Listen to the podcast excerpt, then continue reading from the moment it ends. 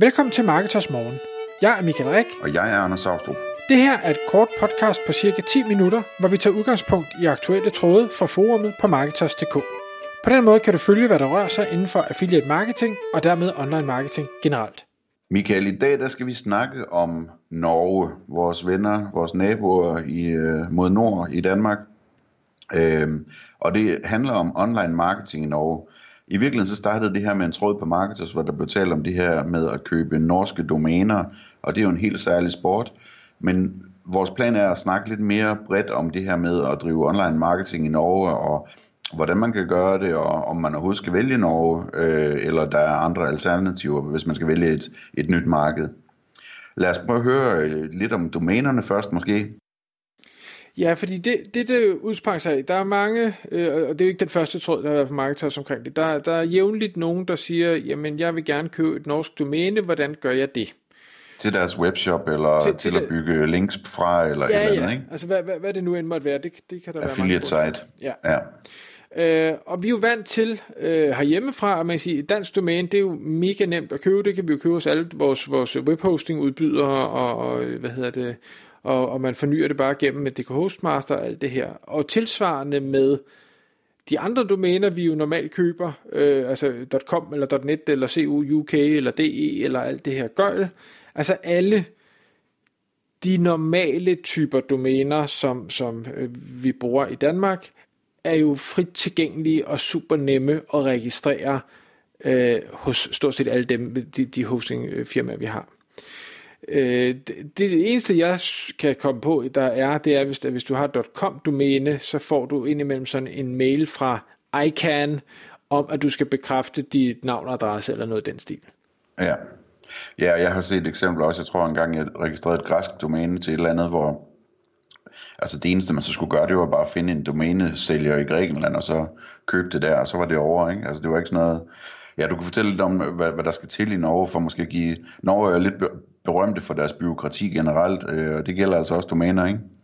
Ja, fordi øh, hvis vi lige bare lige tager den tilbage til tråden først, så der, der var nogen, der, der øh, begyndte at sige, at øh, du, du skal, hvad hedder det, du skal øh, registrere virksomheder, du skal det ene og det andet, og, og øh, der blev så budt ind til sidst med en, øh, et link til en nordmand, øh, som har lavet sådan en lille sidegeschæft, hvor man, øh, hvad hedder det, bruger hans øh, adresse, øh, firmanavn og adresse, men sin egen e-mail, som man selv ligesom tager sig af alt det, det administrative, og så øh, når man ligesom har gjort det, så donerer man øh, blot, jeg tror det var 29 dollar til ham via PayPal, og så jeg ved ikke, jeg tror måske det er per års, jeg tror det er på års basis, men stadigvæk, så er den skid slået. Ja. Øh, men, men jeg havde sådan lidt, fordi nu, jeg skulle registrere et norsk domæne her den anden dag for en, øh, for en kunde, og ja, 29 dollar, det er dejligt billigt, men omvendt var jeg også sådan lidt, ah, det, det ser sgu en anelse uprofessionelt ud, så tør jeg nu det. Øhm, så jeg fandt så en, en anden service, og der findes altså, det, men, men det, det der er så, jeg synes der er lidt underligt med Norge, det er, at det er faktisk relativt svært at finde øh, ud af, hvordan man registrerer et, et norsk domæne. Øh, fordi der er ikke rigtig nogen af de normale serviceudbydere, øh, hvor vi køber domæner, der har den her mulighed, og når man søger efter, hvordan registrerer jeg et domæne i Norge, jamen så de første par sider i Google handler om folk, der ikke kan finde ud af det.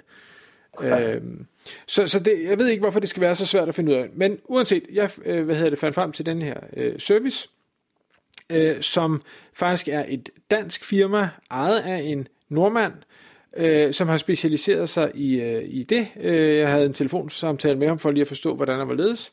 Og han forklarede, at øh, jamen, øh, man, man går ind, øh, nu kan jeg ikke lige huske præcis, hvad URL'en er, om det, det er nordid.no eller sådan noget, dem som er, er pangdangen til øh, hvad hedder det, DK Hostmaster og siger, øh, jeg vil gerne registrere de her domæner, og så får man en eller anden zip-fil med en applikation, øh, og så sender man den til, til, til ham, som jeg nu samarbejder med, øh, og så, så håndterer han resten.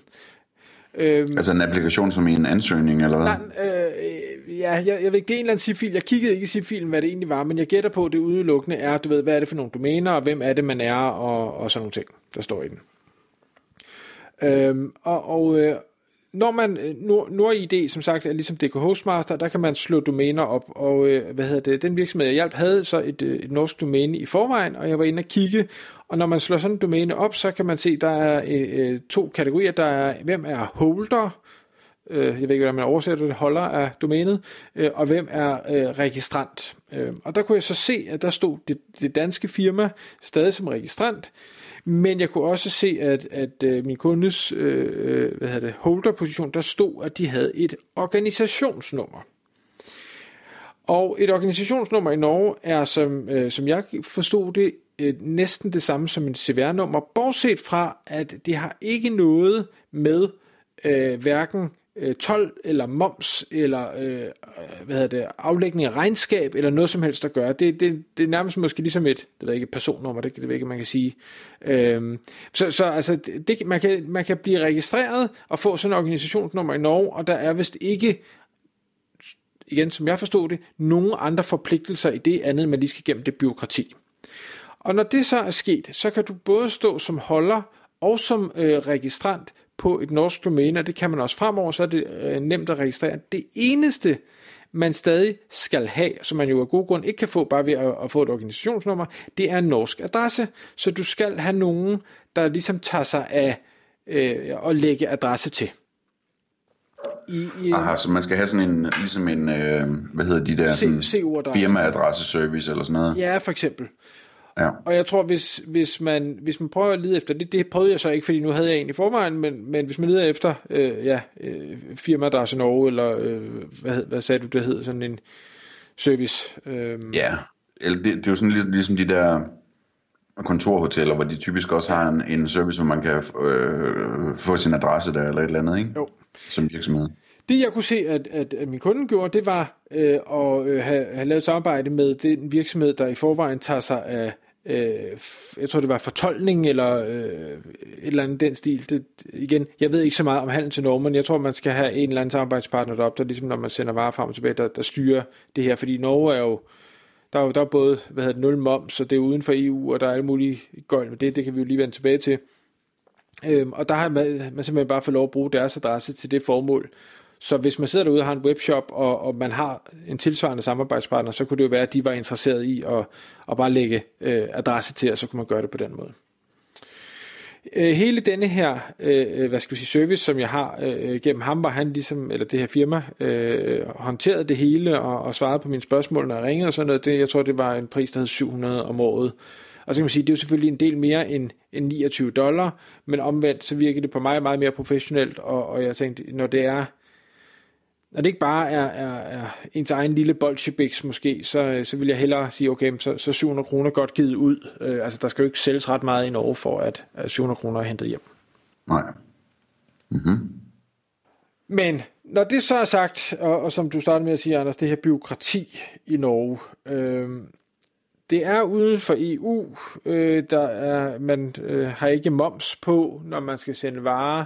Øh, det med, og selvom det ikke er så svært at registrere, 12 og, der er 12, ja. og selvom det ikke er så svært at registrere det norske domæne, så er det stadig lidt bøvlet, og man skal finde ud af, hvordan man gør. Øhm, og min forståelse af Norge er, at de er, de er et godt stykke bagud online-mæssigt øh, i forhold til ja, Sverige og, og Danmark for eksempel.